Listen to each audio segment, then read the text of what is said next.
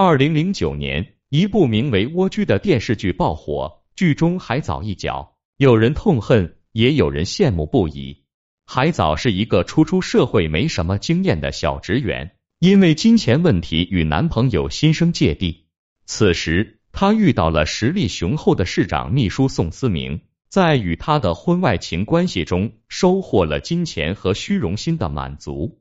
蜗居成功后。海藻的扮演者理念也同样爆火。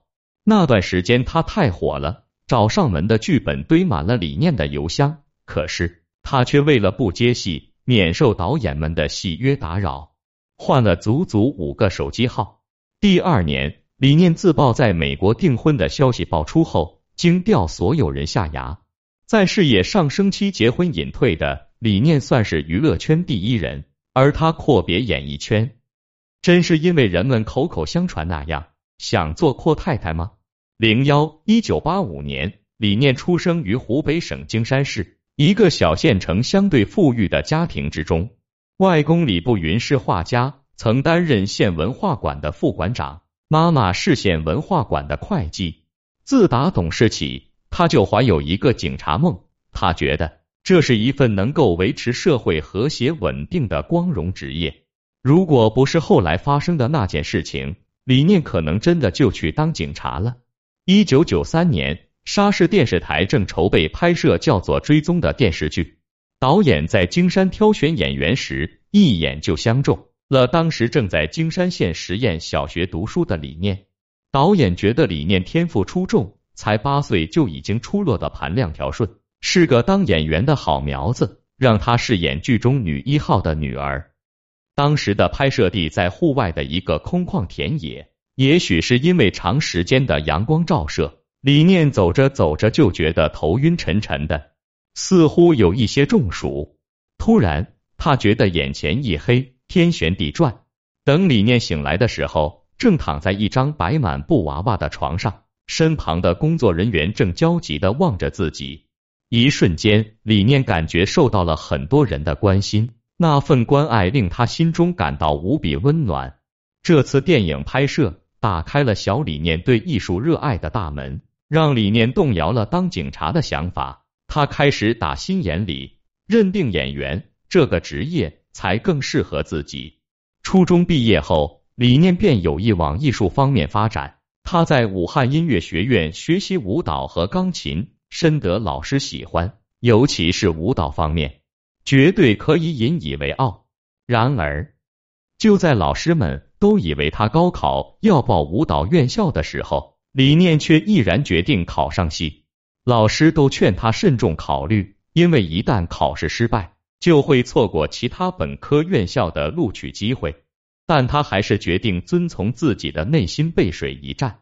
二零零二年，通过朋友介绍，十七岁的李念跟着一位武汉话剧团的演员。第一次来到大城市上海，结果黑压压的艺考同学差点把他吓退。在挤往报考教室的过程中，李念心里无比失落，白来了。面对全国上下无数热爱表演的艺考生们，他觉得自己不可能脱颖而出。要知道，自从小时候那次拍摄之后，他就再没有接触过表演。没想三试时。李念通过一段叫做《荞麦花开》的独舞表演，让老师看到了他身上独特的灵气，成功考入上海戏剧学院表演系。往后的表演之路，并没有他想象中的那般顺利。李念属于死记硬背的那类好学生，但在表演方面，更多的还要靠悟性，所以他的专业课成绩并不理想。起初，李念是有机会的。当年胡歌曾喊他去拍《仙剑奇侠传》，你出来拍戏吧，条件那么好，而且这是女主角。可是李念心里没底儿，老师一句不建议，他就真推掉了这个好机会。好不容易熬到大三实习，李念第一部戏就遇上了《潜规则》。零二二零零四年，李念满心欢喜的接到了某剧组的女一号，因为不懂得市场规则，他并未签合同。制片人和导演一句：“女主就是你。”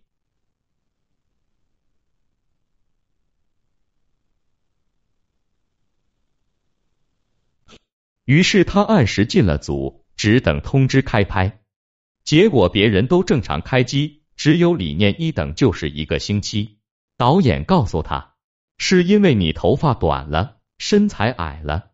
李念这才明白导演和制片人的意思。就这样，人生的第一个女一号梦破碎了。哭了一个晚上后，李念自掏腰包买机票飞到北京，正式开启了北漂生活。初到北京的那几年，李念没接到一个满意的角色。落魄时，他曾在北京四环外的小餐馆洗过盘子，扣除六环的房租，一个月只能剩八百块钱。期间也有一些富商向李念掏出橄榄枝，诱惑他通过恋爱改变拮据的现状，李念都拒绝了。他是个保守的人。那段时间，李念曾一度患上抑郁症，甚至想过结束生命，都被他自我调节了过来。我连死都不怕。我还怕什么？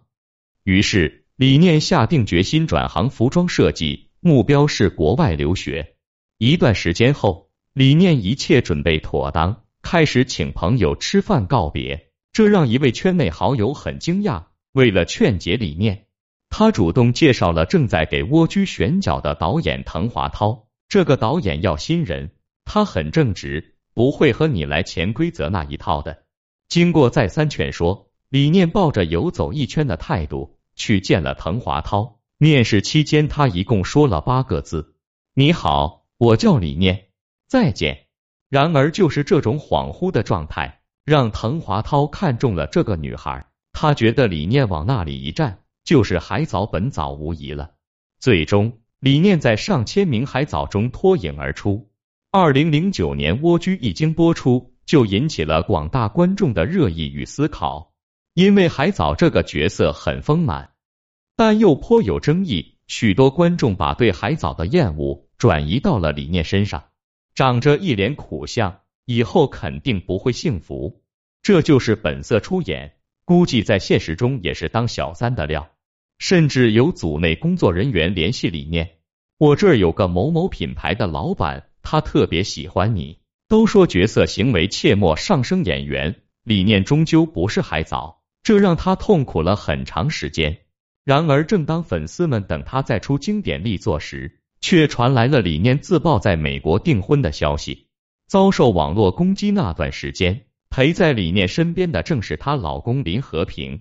林和平是毕业于斯坦福大学的高材生，比李念大十四岁。现任软银赛富投资顾问有限公司合伙人，是雷士照明、润田、维也纳酒店。和建科技等公司的董事，两人的相识相遇要多亏李念在驾校认识的朋友。某天，朋友无意间发现林和平的电脑桌面是李念的照片。朋友问：“这女孩你认识？”“不认识啊，我就是看着她好看，所以拿来当屏保。”这是我驾校认识的朋友。于是，一个极其邪恶的计划诞生了。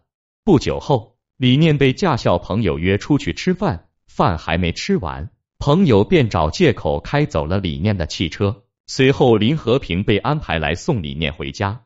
就这样，两人逐渐熟悉了起来。因为提前做过准备，林和平给李念留下的印象很好。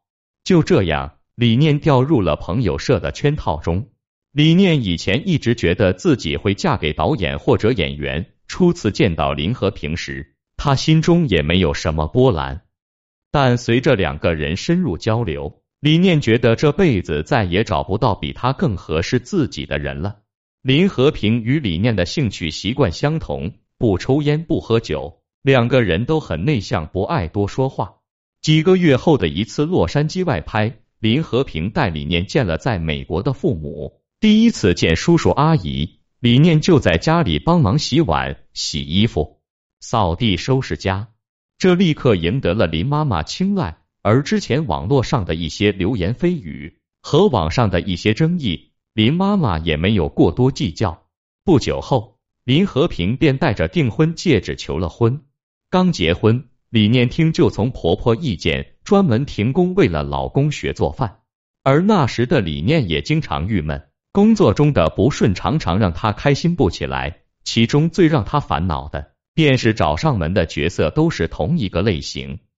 傻白甜、小玉姐、小清新，她也曾给自己定下目标：二十六岁嫁出去，三十岁安顿好孩子，然后复出。更让她不得不暂停演艺事业的是，结婚后不久，林和平被调往香港工作，已有身孕的理念只能跟着去。她说这叫嫁鸡随鸡，没办法。因为所有剧组的筹备都设立在北京，远在香港的理念，从那以后便很少有剧本找上门。零三二零一二年一月，李念为林和平生了女儿 Jessica。三年后，两人的儿子旺仔诞生。结婚后，除了生孩子，令李念频上热搜，便是他疯狂炫富的行为。李念每次 po 在微博上的照片。不是戴着显眼的奢侈品戒指项链对着镜头，就是在车里找角度，一定要带上方向盘上的豪车标。他拎着的包包，有些比普通工薪阶层一年的工资还要贵。他的一款香奈儿卫衣，价格离谱到三万元一件。或许这些只是他的日常用品，对于他来说不过是稀松平常的物品，但如此行为更让网友们认定了他和海藻一样。是奔着钱财和现任丈夫结婚的，这样陆父带来的坏处，一是不怀好意的揣测，二是见不得他生活好。有一次李念逛街时下雨了，助理恰好不在身旁，还打不着车，便发微博称一个人走路真的很辛苦。简简单单几个字，便引来了诸多婚变猜测。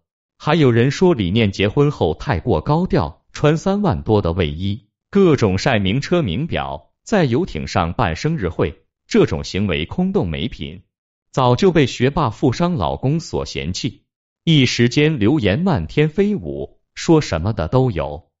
直到李念再次回归荧屏，起初林和平十分不解老婆的工作，因为他同事会开玩笑说：“你娶了个假老婆。”为了取得理解，李念曾不止一次和老公沟通过。经过换位思考，林和平也很理解，他的态度是：虽然我不支持，但你快乐就去做。然而，如今林和平却态度大变，都停好杀青后，李念已经有二百多天没回过家了。他曾答应女儿要去泰国动物园玩，可三天后，另一部非常好的大女主剧本要开机，连续拍摄一百天，和剧组请假被拒后。李念非常果断，选择了陪女儿。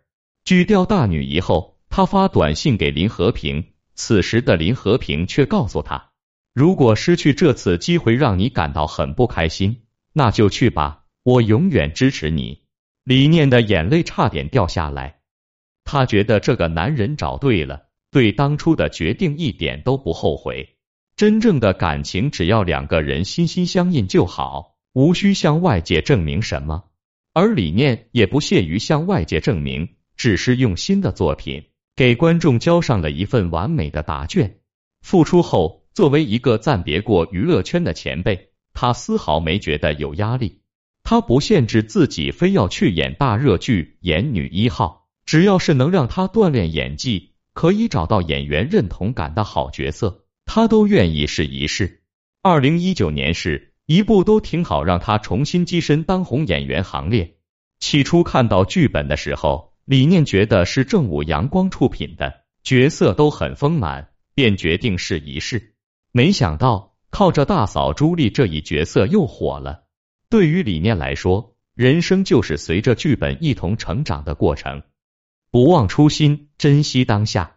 现在的李念对于生活十分满意，一边做着自己喜欢的工作。有时母亲会带着自己的孩子来探班，手中是剧本，西边是宝贝女儿，岁月静好也不过如此吧。